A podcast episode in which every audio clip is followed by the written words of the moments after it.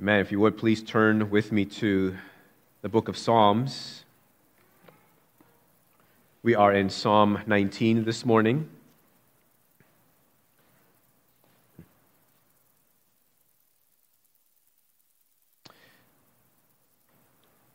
Next week, actually, we'll take a break from the Psalms for a couple weeks, maybe three weeks. Do something a little topical in nature. Before today, we're in Psalm 19. And by the way, you may be already aware of this, but the packets, the worksheets are, that are for the kids, those worksheets are actually coincide with the sermon this morning or the passage for the sermon. So I would just encourage, I would encourage families or encourage parents to use it as a fodder for discussion when they are at home Psalm 19, beginning at verse 1. The heavens declare the glory of God, and the sky above proclaims his handiwork. Day to day pours out speech, and night to night reveals knowledge. There is no speech, nor are there words whose voice is not heard. Their voice goes out through all the earth, and their words to the end of the world.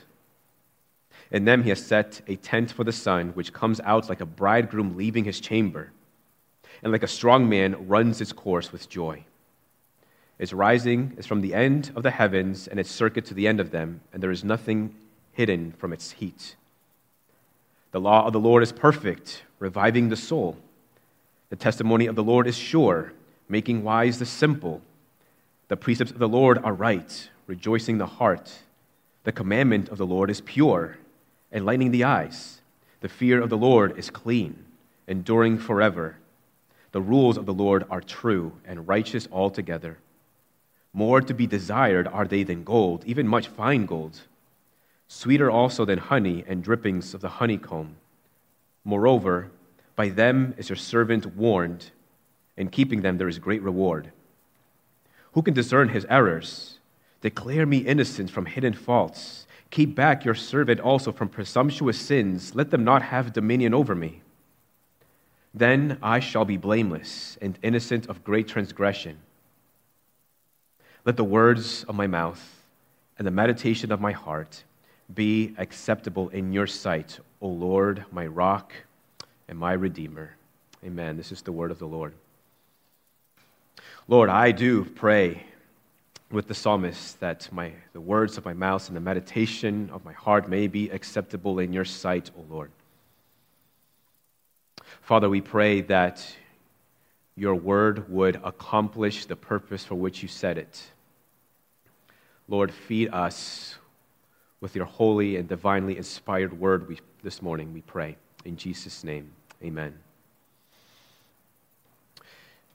C.S. Lewis had once said with regards to Psalm 19, I take this to be the greatest poem in the Psalter and one of the greatest lyrics in the world. C.S. Lewis, himself being a poet, immediately saw, recognized just the great value of the poetry that is Psalm 19. Now, some of you might be totally uninterested in poetry, but bear with me for a moment. The language of poetry, or the value of poetry, comes in its, from its use of language it speaks to the language of affections. That poetry is intended to stir your emotions, to get you to feel a certain way, to spark the imagination. But one does not need to be a poet to understand the affectional thrust of Psalm 19. Psalm 19 it tends to communicate in, in vivid language. And this isn't uncommon in the scriptures, but actually quite common all throughout the scriptures. So, take for instance the Sermon on the Mount. Jesus could have said, Get rid of sin by any means necessary. He could have said that, but instead, what does he say? He says, If your right hand causes you to sin, cut it off and throw it away. To help us to understand that we must be willing to do whatever it takes to get rid of sin. Jesus could have said, maintain fellowship with me so that you might grow. Instead, he says, Abide in me, like a branch abides in the vine and bears fruit. Many places in the Psalms, the psalmist says, I trust in the Lord, but in other places, he says, The Lord is my rock. The scriptures presents to us different things and presents them in different ways to help us to understand, to bring clarification. The value and brilliance of Psalm 19 is its use of the language of affections and the language of, of images to help us to see, not with the eyes in our head, but to help us to see with the eyes of our heart. That is, it wants us to see with our entire being. So, first, notice the language of creation. The heavens declare the glory of God, and the sky above proclaims his handiwork. Day to day pours out speech, and night to night reveals knowledge.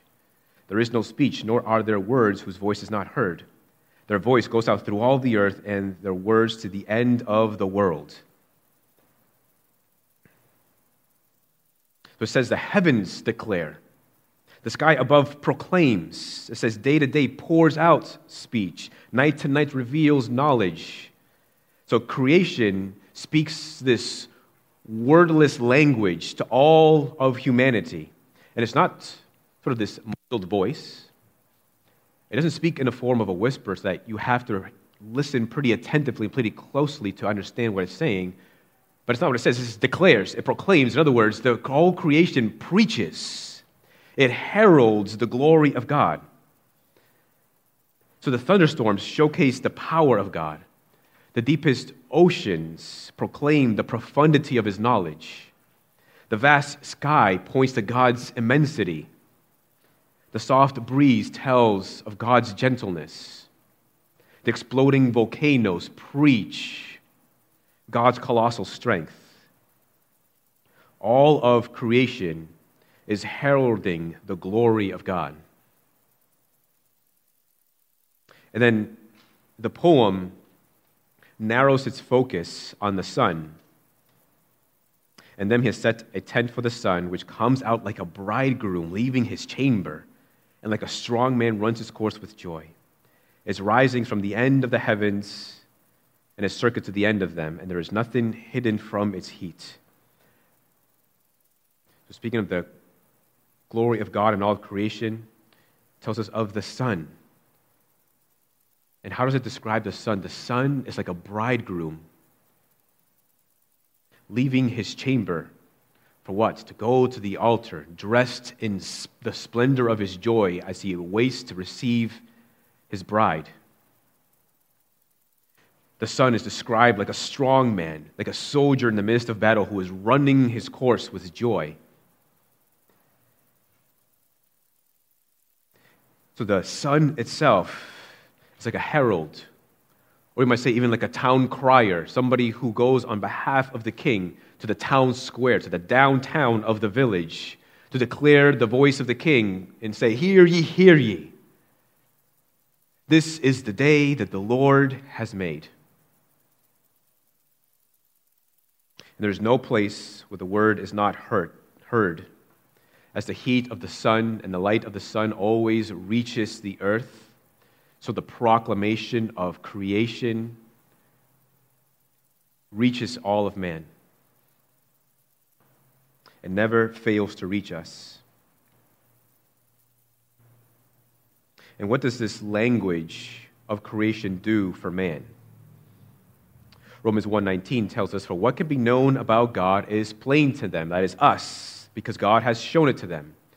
For his invisible attributes namely his eternal power and divine nature have been clearly perceived ever since the creation of the world and the things that have been made so they are without excuse. Notice it says God's invisible attributes, his eternal power and divine nature, says, are clearly perceived ever since the creation of the world in the things that have been made. There is a lot to see about the glory of God by just looking at creation. day to day pours out this speech. Night to night reveals this knowledge. It's like this constant, steady stream of the glory of God that is poured upon the earth. Day after day, night after night, and man might try to keep himself in his unbelief dry from such pouring out of this declaration of the glory of God, but it is as pointless as trying to keep yourself dry with an umbrella standing under a heavy waterfall.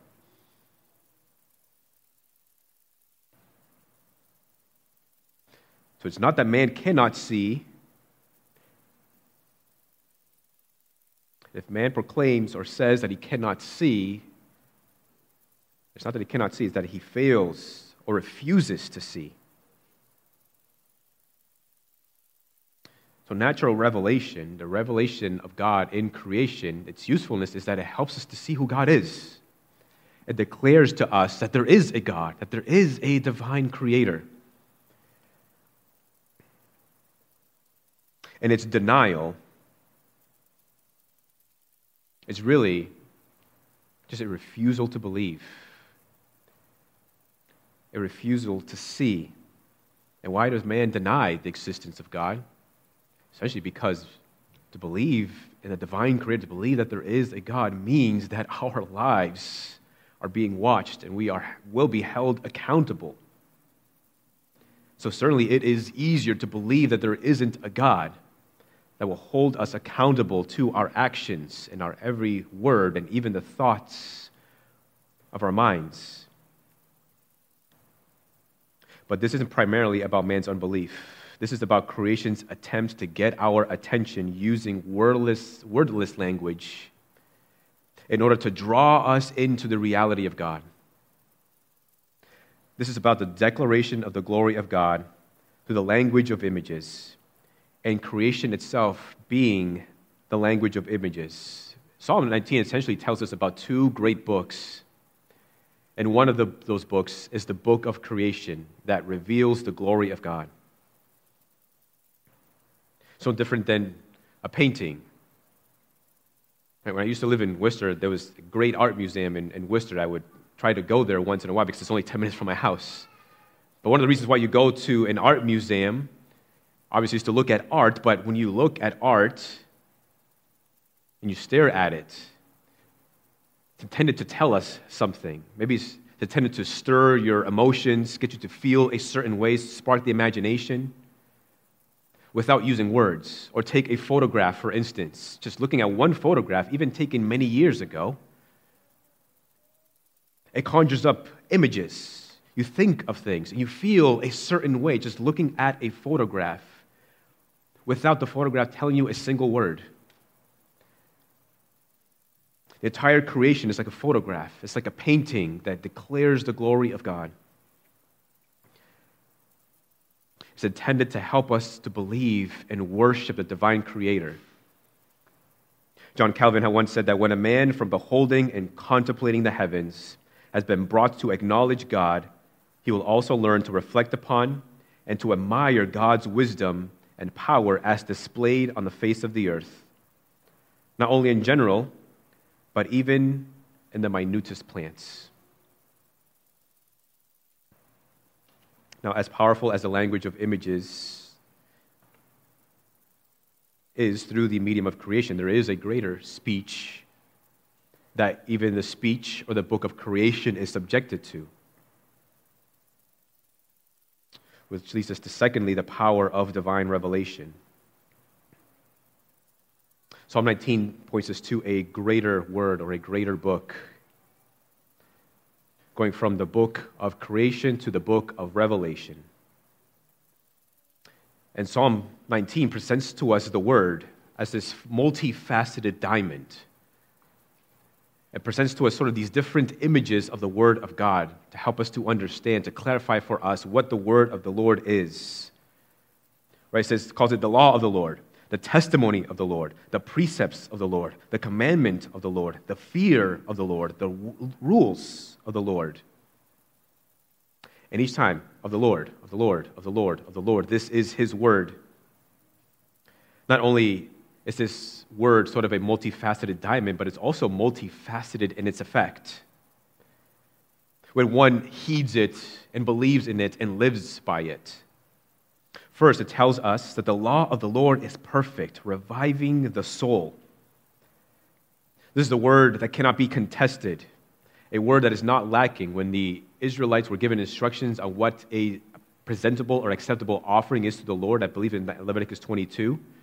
He clearly outlines what an acceptable offering is something that isn't lacking, something without blemish.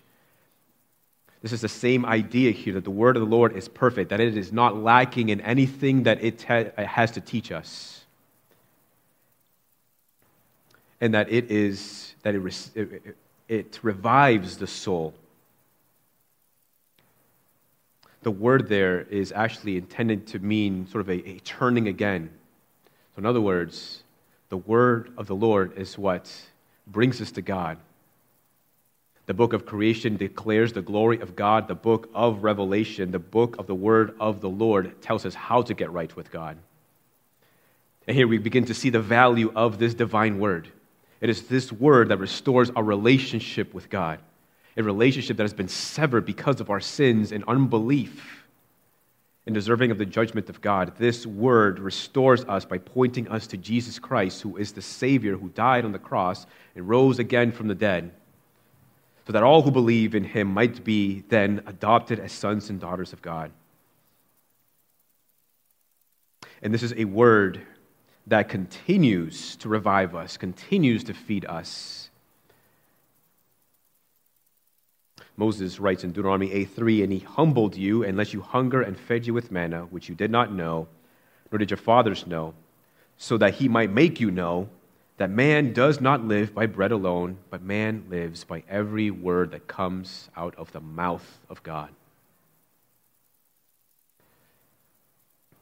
We want the word of the Lord. We want to open his book because this is how we are fed. This is how we are restored. It tells us that the testimony of the Lord is sure, making wise the simple meaning it is firmly fixed. God gave a promise to King David that he will build for him a sure house, meaning a house that will endure from generation to generation to generation unto forever. That's what it means when he built him a, a sure house.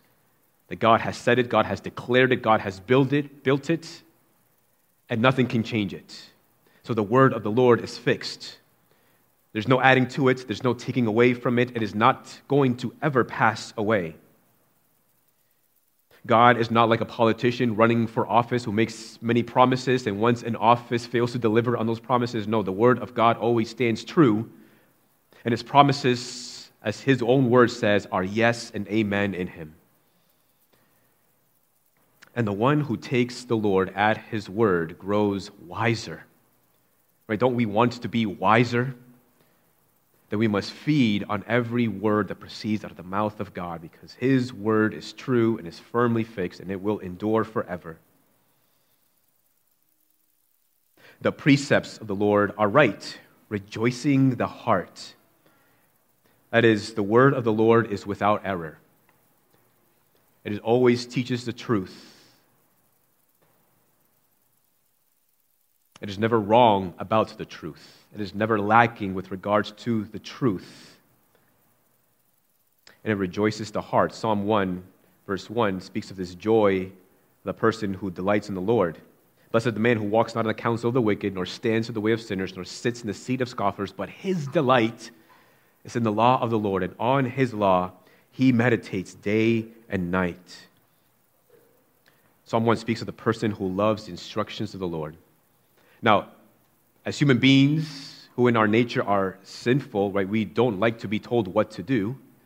But setting that aside for a moment, just thinking more about personality wise, some people thrive without instructions, right? They like to be just given a project and just said, here, have at it, take it, complete it.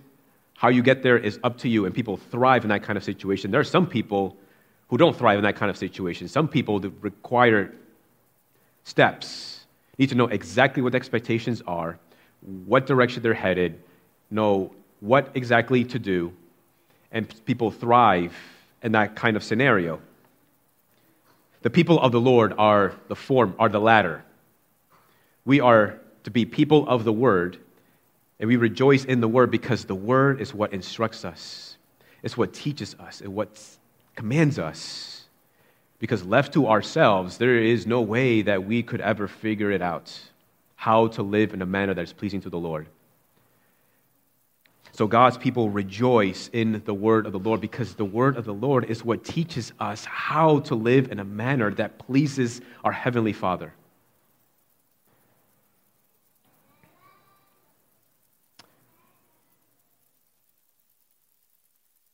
The commandment of the Lord is pure, enlightening the eyes. The word of the Lord is without blemish, it is without stain, it never encourages sin or commands sin, but it is holy, it is right, it is true.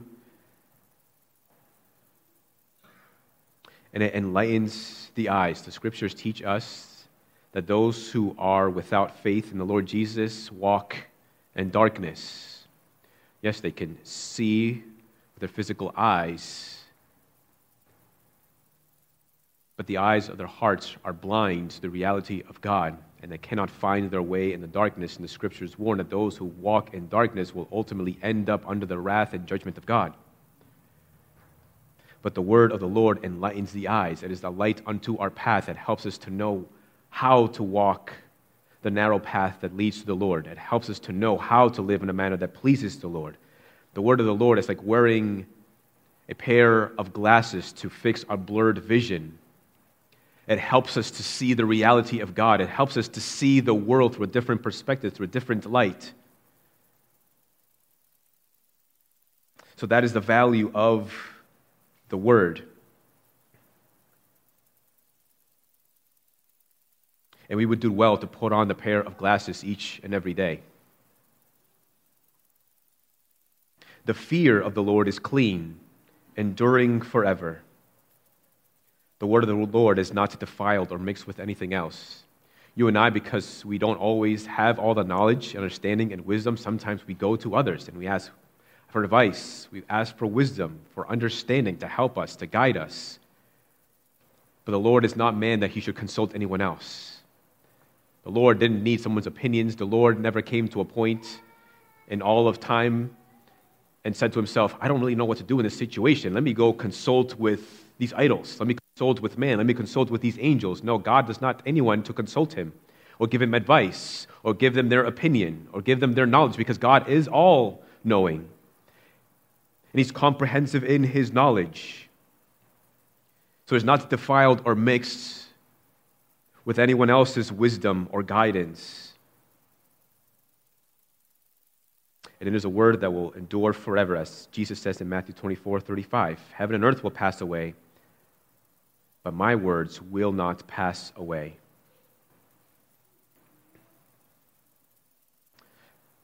And to sum it all up, the rules of the Lord are true and they are righteous altogether. This shows us the supremacy of the divine word. And it's for these reasons that we should be desirous of the word. It reads, More to be desired are the words of the Lord than gold, even much fine gold, sweeter also than honey, and drippings of the honeycomb. Moreover, by them is your servant warned. In keeping them, there is great reward.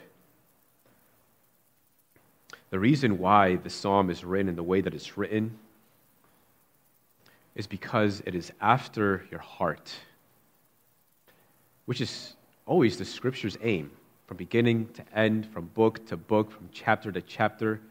The Lord's aim is always after your heart and my heart. He doesn't just want our intellect, but He wants all of us. Because as Jesus says, where your treasure is, there your heart will be also. And Jesus wants to find that our hearts treasure Him more than anything else and treasure His Word. The psalm serves to whet our appetite for the Word of the Lord, that it is treasurable, that it is savory. That the, the intention of this psalm is to get us to say what the psalmist says later on in Psalm 119, where he says, Oh, how I love your law. It is my meditation all the day. Do you love the word of the Lord?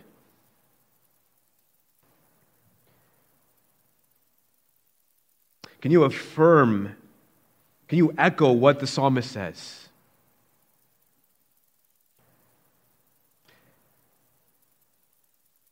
And it becomes even more delightful when we consider what the New Testament says about the Word in relation to Jesus. Hebrews 1, verse 1 says, Long ago, at many times and in many ways, God spoke to our fathers by the prophets. But in these last days, he has spoken to us by his Son, whom he appointed the heir of all things, through whom also he created the world. He is the radiance of the glory of God and the exact imprint of his nature. And he upholds the universe by the word of his power. After making purification for sins, he sat down at the right hand of the majesty on high. John 1, verse 1 In the beginning was the Word, and the Word was with God, and the Word was God. John 14, 8. Philip, a disciple of Jesus, said to the Lord Jesus, Lord, show us the Father, and it is enough for us. Jesus said to him, Have I been with you so long, and you still do not know me, Philip? Whoever has seen me has seen the Father. How can you say, Show us the Father? The book of creation is intended to point us to God the Creator. And the scriptures also tell us that Jesus, who is the divine Word of God, who is the Son of God, also points us to the Father. And because the scriptures also point us to Jesus, the Word is our anchor. The Word is our sustenance. The Word is our support. The Word is our help in time of need. It is the Word that will always point us to the Father, will always point us to Jesus Christ. And by the Word of the Lord, we are warned and rewarded.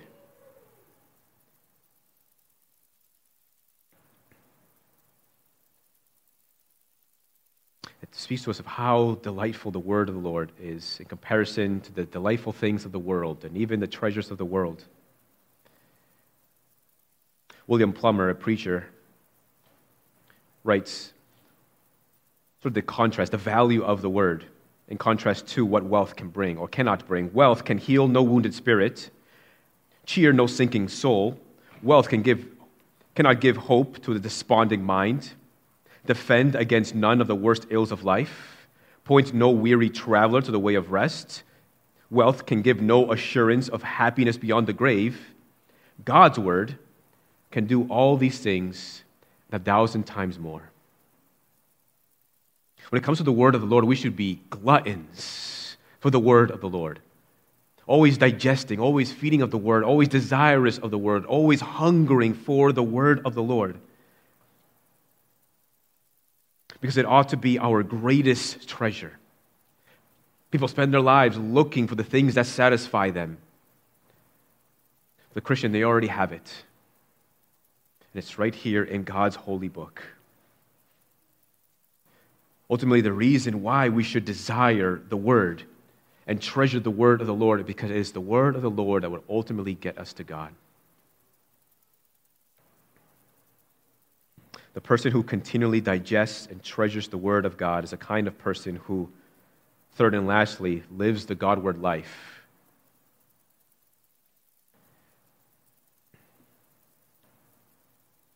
When we come to the Word and see what the Word is intended to do, reviving us, making us wise, rejoicing the heart, enlightening us, and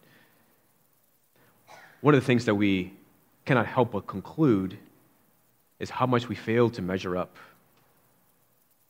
So when we consider the word of the Lord, it brings us to a state of humility, or it should bring us to a state of humility where we humbly confess our sins to the Lord and ask for his forgiveness.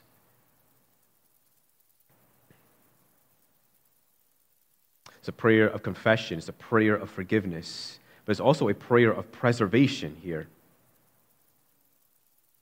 New Testament teaches us that sanctification is certainly a work of the Spirit of God. The Spirit works in us to make us more and more like Jesus Christ, and one of the chief means he uses is the word of the Lord.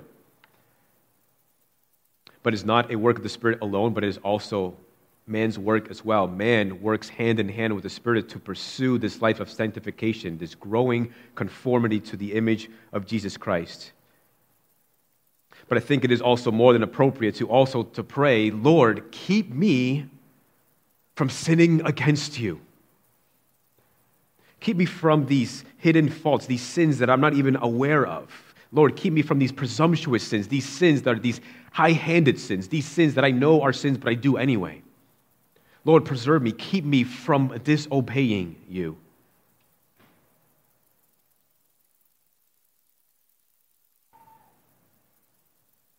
And it concludes Let the words of my mouth and the meditation of my heart be acceptable in your sight, O Lord, my rock and my redeemer. He could mean just the very words of his psalm, that they might be acceptable to the Lord, but I think it's much broader than that. Just like the offerings that God demanded in the Old Testament, and then they had to be acceptable, and he defined what acceptable was. The psalmist's concluding prayer is that his life would be an acceptable offering to the Lord. Should we not desire the same thing? Should you not desire to present your life as an acceptable offering to the Lord? Should you not desire to be among the children that Jesus will one day present before the Father? Should you not desire to present to God the fruit of your life and hear him say, Well done, good and faithful servant, come and enter into the joy of your master. The word of the Lord are his letters to us by which we can come to know him and how to live rightly before him. But let me share just one quick thing before concluding. To those of you who are here and might think, you know what, I want to hunger for the word of the Lord, but I just don't. I want it, but I don't have it. A couple things that I will say to that is it's better to read the word out of duty than to not read it at all. I know that sometimes there are seasons where reading the Word and being in the Word seems more like a duty and there's no delight in it, but it is better to do it out of duty than to not do it at all. Be in the Word. You need the Word more than you realize. Just assume that all the days of your life. You need it more than you realize. More than you will ever comprehend, more than you will ever know. You and I need the Word desperately. And even though there are times when, yes, we read the word and it feels like there's nothing there, there's nothing really in your heart that's changed. Reading the word is like taking a daily vitamin. You take the vitamin, you don't necessarily feel all that different, but you trust that it's having some kind of effect. God's word says that his word always accomplishes the purpose for which He sent it. In those seasons, in those days when reading the Word is, just feels like a duty than it is a delight, remember that promise. Take the daily vitamin of the Word and trust in His promise that God will accomplish His purpose in and through the word. You may not necessarily feel it in that moment. You may not necessarily feel any different a week later or two weeks later. But trust that the Lord is using his word and massaging it to your heart and working it for your good. Day to day pours out speech of the glory of God. And day to day, we have access to God's divine revelation of Himself, and that is through His Word. Day to day, we can have the speech of the Lord poured into our hearts and our minds, our very lives, if we would only just pick it up and read it. Seek to know it, seek to study it, seek to meditate upon it, seek to memorize it, seek to be mastered by the word of the Lord. It is more to be desired than gold and sweeter than honey, because the law of the Lord is perfect, reviving the soul. The testimony of the Lord is sure, making wise the simple. The precepts of the Lord are right, rejoicing the heart. The commandment of the Lord is pure, enlightening the eyes. The fear of the Lord is clean, enduring forever. The rules of the Lord are true and righteous altogether. Let's pray.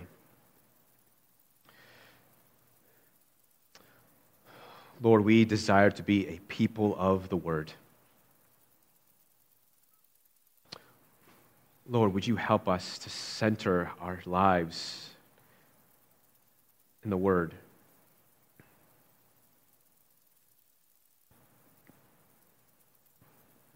Or rather, Lord, help us to be like the planets that revolve around the sun. Lord, may our lives continue to revolve around your word and to never replace it with something else. Lord, we pray for those who find it to be only a duty more than a delight to be in your word. Lord, we pray for your grace. We pray that you might help them to diligently go to your word. And God, we pray that the delight will follow. Cause their hearts to yearn more for your word and to find joy in what your word says. Help us by your Spirit to continue to walk in a manner that pleases you by continually, by continually grounding ourselves in your holy and divinely inspired word. We pray in Jesus' name. Amen. Amen. Amen. Church, let's stand and worship one more time in response to today's message. Much fitting song, O Lord, my rock and my redeemer.